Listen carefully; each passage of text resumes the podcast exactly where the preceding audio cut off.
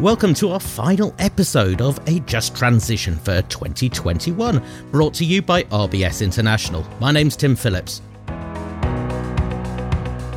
Well, we hope you've enjoyed our conversations during the year. It's been a pretty important year for E S G, hasn't it? And we hope that it's inspired some of your own conversations in your workplace. So for the last time this year, welcome back to my co-host Bradley Davidson, E S G lead at R B S International. Bradley, hello again. Hi Tim, it's good to be back at the microphone after COP twenty-six. Yes, we had a little break. Something happened while we were away, didn't it? Now, remind me what Just Transition's all about. Yeah, so to say twenty twenty-one has been a significant year for E S G would be an understatement. The conversations in Glasgow have confirmed that we need to rapidly rewire the financial system to both protect our planet and the communities that depend on it. There were more corporations represented at COP this year than ever before, and we're helping our customers on the journey to a sustainable future. Our podcast explores the challenges that funds may face on their way and enlists the help of experts from around the globe to bring you vital insights across a range of E S G topics. So in our first post-COP episode, Bradley, what are we talking about today? Yes, so today we're going to first revisit the Just Transition, discussing whether the term, adopted by many governments and institutions, resonates with our customers, before then moving on to spotlight the S in E S G and exploring why we should be looking at environmental and social factors in parallel and the potential benefits to companies when doing so. And I'm looking at our guest, Bradley, and she looks familiar to me. Yes, I'm pleased to say that Tanya Kanegi is joining us again. We thought it was fitting to end as we started, and I know our listeners enjoyed hearing the discussion in our first episode. Tanya is a partner with K P M G in New York and is the global and U S lead for private equity and asset management at K P M G Impact. Welcome back to the podcast and congratulations on your new role. Thank you so much. It is great to be back here with you. It's hard to believe we're at the end of the year. I know, I feel like we blinked and we're here. It's been an eventful one at least. So before we get into our topics for today, I'd like to set the scene by asking why you think it's important we take a holistic approach to E S G. Thanks, Bradley. Enabling a successful transition to net zero isn't about doing any one thing right in one particular area. It really requires careful consideration of many interdependent issues that will result in economic and social impacts. Climate change, we know, will significantly disrupt certain industries and communities, will impact the livelihoods and well-being of citizens, often affecting those who are most vulnerable the greatest. So how and when we collectively seek to transition will determine the severity of the disruption, or maybe turn it around to be a little more positive, will enhance the resilience of companies and communities and their ability to seize opportunities associated with the transition. We're clearly committed to the idea of a just transition, but in your experience, do you find that this idea resonates with your clients? Absolutely. Our clients are particularly focused on understanding their transition risk, in addition to the physical impacts of climate change on their business, which for institutional investors means the physical and transition risks associated with the different asset classes they invest in and the types of businesses in their portfolio. There is growing recognition of the opportunity, and some feel the obligation for asset owners and managers to enable the transition to a low carbon economy through their portfolio in a responsible way. They're asking how is it that we can help the companies that we invest in to take steps today to enhance their resilience and future fitness? And core to a responsible transition is considering the impact on stakeholders more broadly. Tanya, it seems to me that when we discuss E S G, we spend nearly all of our time discussing the E. And it's understandable. It's on everybody's minds and it affects all of us. But the way you talk about it is slightly different. Do we focus too much on the E and not enough on the S, the social in E S G? Interesting question. So I don't think we can have too much focus on climate. No. It is an incredibly complex area and with a significant economic impact. But what we see changing is the way that we understand and strategize around climate solutions and the E in E S G and that relationship between E, S, and G. I mean, let me give you an example. I mentioned a moment ago about the importance of considering the impact on stakeholders. Mm-hmm. Well, one of the key stakeholder groups that we see critical as enabling a just transition are employees. So we actually just released a study that K P M G conducted in conjunction with Eversheds Sutherland, focused on the significance of the human action in achieving the transition to net zero. And that report is called Climate Change and the People Factor. There's a couple things that we really delved deep on in the survey, and it was climate change in the boardroom, including key issues for directors and senior management, the potential impact of the climate agenda on employees, from reskilling and retraining to potential displacement, and really saw employee engagement as a key to delivering on corporate decarbonization objectives. Bradley, this is something that I know is in your day-to-day life as well. Do you think that we could focus more on the S here?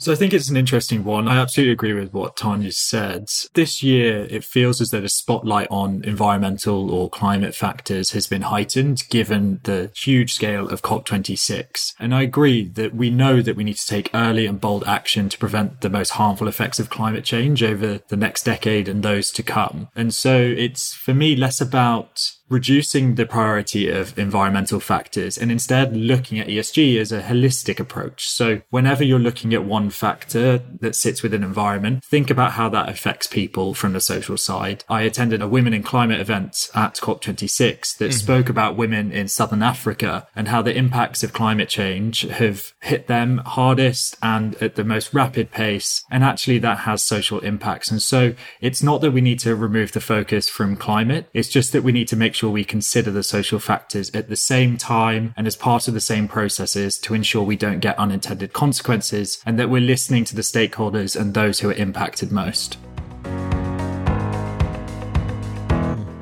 Bradley, you're part of a, a giant organisation, thousands of staff. How do you ensure that the people that work in the organisation, well, they share the goals and they share them in a, a meaningful way rather than just agreeing with things that are, are said to them? How do you know that they are motivated by this idea of a just transition? It's a great question. And I'll start by saying there is no one-size-fits-all approach mm. across colleagues or different organisations. We often talk on this podcast about needing to speak the language of our customers, and it's no different for colleagues. Each individual will come to environmental and social challenges with a different perspective, so it's important that we take that into account. To keep this quick, I'll share three tips that have worked well for us. That there are plenty more. It's a long road, but an important one. So firstly, we've benefited greatly from both top-down and grassroots action within the bank. Our leaders have made it clear that E S G and our purpose are not nice-to-haves, but a business imperative to become a truly sustainable bank. This strong leadership is complemented by the employee-led networks that allow colleagues to take a larger role in supporting an E S G progressive culture. The NatWest Group Sustainable Futures Network actually recently hosted an event at COP twenty-six to share our great experience with other organisations looking to do the same. Secondly, it's important to create the space to discuss E S G, and this discussion shouldn't stand alone or separate to the ways in which leaders ordinarily interact with their teams. As with any new topic, colleagues may be nervous to contribute, so increasing the frequency of discussions removes some of that pressure and leads to a greater conversation. And then finally, it's one that we've discussed previously in a different context, but you have to ensure that your E S G strategy is embedded into decision-making. We often see that companies have flashy documentation, but when you scratch below the surface, we can see that E S G doesn't hold the weight it should. Adopting a fully integrated approach will emphasize that E S G is not a side-of-desk activity, but everyone's responsibility to deliver. Tanya, those are quite big steps for a lot of organisations. We can talk about what needs to be done today, but is this also something that needs to be done in the future if you want to attract the best people and if you want to hang on to them as well? Absolutely. So a couple things come to mind mm. as I reflect on the survey. I think this is really changing the mindset from the top of the organization right throughout senior management, everybody. And I think it goes back to when we talk about climate, when we talk about implications of E S G, it affects all of us in our personal lives, in our professional lives, and similarly, we all have a role to play in being part of the solution. So when I think about the executive perspective, what our survey results told us is that the senior C-suite team, you know, they see their role in managing climate impact significantly expanding over the next three years. And that includes managing the impact on their business and in the communities where their businesses operate, and also delivering on mitigating the impacts of climate change, including supply chain and impacts to their key stakeholders. So the C-suite, they see their role as changing. And then from an employee perspective, what the survey also told us is that two-thirds of respondents anticipate some form of adverse impact from their corporate decarbonization efforts on employees. Many of these employees will be able to be retrained or upskilled. You know, some, their jobs will fundamentally change. So when we think about what does this mean for recruiting and retaining teams, I think it's really about tapping into what are the needs of the organization to be successful on its decarbonization journey. It's embracing its existing team members, really supporting them to be a productive part of the solution, helping them to be successful, whether it's within the organization or if their job is going to fundamentally change, is ensuring that they don't get shut out. But then also, Bradley, I just want to build on what you were saying a moment ago. This isn't about a one-size-fits-all proposition. It's really critical that the way a company goes about its future fitness, thinking about how it's going to be successful on its transition journey, that it really aligns with the culture of the organization and the way that it engages its people, the way that it sees market opportunities, the way that it wants to be present in the market. All of this really needs to be consistent and aligned. I'll tell you what though, Tanya, I speak to some people in that C-suite. You probably speak to a lot more people in that C-suite. Not everyone's convinced by this. And the reason that they would give you is that this just seems very disruptive, potentially bad for business. Is this transition, this just transition, about being a good corporate citizen, or is it good for business as well? I think it's fundamental to the success of business going forward. The impacts of climate change are going to affect different businesses in different ways. So first and foremost, I think it's critical that every business understands the implications for the markets that it operates in, the way that, you know, its business as usual is being conducted. I mean, that initial assessment is really critical to understand the relevance, and then that will guide the path forward. But as we look out to the future, every business is going to be affected in some way. Either the market that it operates in is going to change, the kinds of questions and expectations that its clients or customers have of it is going to be different. So it really is about understanding those critical elements to your business. What do you think, Bradley? Is this about purpose or profit?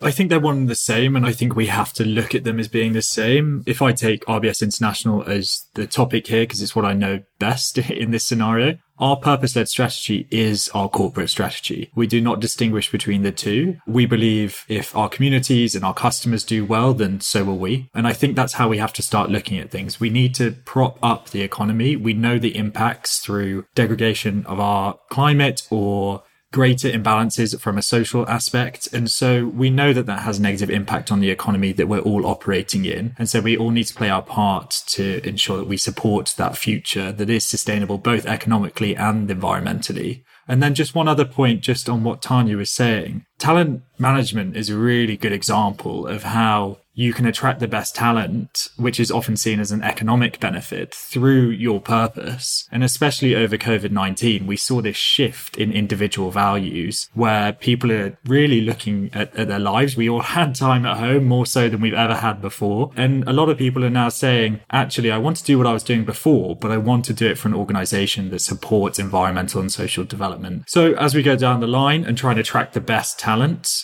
it'll be imperative to your business that you have a purpose that not only is clear, but you can demonstrate actions towards it. And so, again, to summarize, we shouldn't be looking at purpose versus profit. It's definitely an and and not an or. One of the things that surprised me during this year is the sort of conversations we've been having, like the one that we're having today, that wouldn't really have happened in any other year. And if they had happened, you'd have thought, well, they don't really mean it. And it's been clear from all our guests on A Just Transition this year that there really are a lot of people who are putting a lot of effort and being very successful into making A Just Transition happen. But that's all we have time for this year in reporting it. Bradley, I'll be coming back next year. Yes, I'm pleased to say we'll be back next year and I'm looking forward to it. But for now, just a huge thank you to Tanya for joining us again. Thank you so much for having me. Happy holidays to both of you. Thank you, Tanya, and uh, congratulations on the new job. Thanks to all of you who have listened, subscribed, reviewed us in twenty twenty-one, and let us know if there are topics you want us to cover or guests that you want us to speak to. We'll do our best to deliver what you want. Meanwhile, I hope everyone has a safe and enjoyable festive period. Goodbye.